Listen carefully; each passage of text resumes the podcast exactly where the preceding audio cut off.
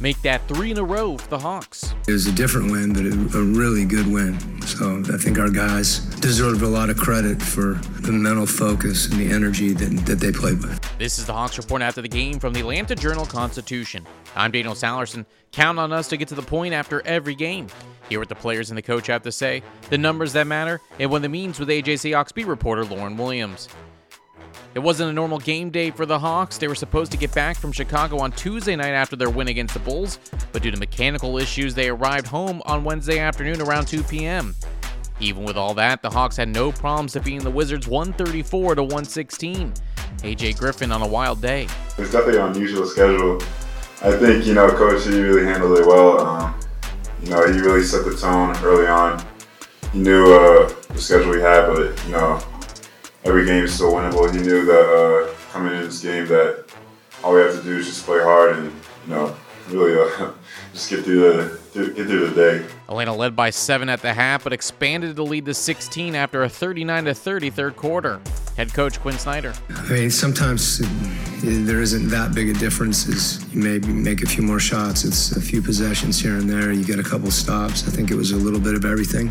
You know, we were able to get to the line thought we did a good job, you know, forcing them to be in tough situations defensively by attacking the rim. Hey, Lauren, what did the Hawks do in the third quarter to separate themselves from the Wizards? Yep, you know, Daniel, it's uh, a pretty big win for the Hawks on Wednesday night, especially coming off of their big win over the Bulls on Tuesday. Now, unlike the game against the Bulls, the Hawks had a much better third quarter, coming out attacking the right way, taking better care of the ball. Of course, they still ended up with about 17 turnovers, which of course they want to continue cutting down on.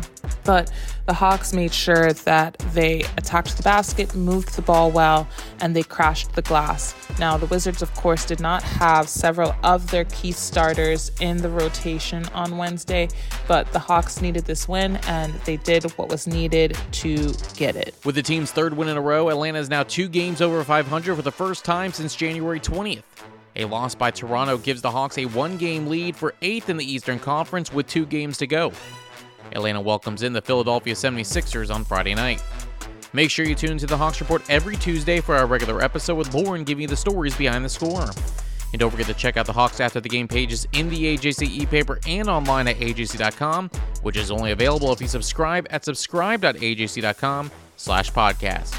I'm Daniel Sallerson, and this is the Hawks Report After the Game from the Atlanta Journal-Constitution. It's only a kick, a jump, a block. It's only a serve. It's only a tackle, a run. It's only for the fans. After all, it's only pressure. You got this. Adidas.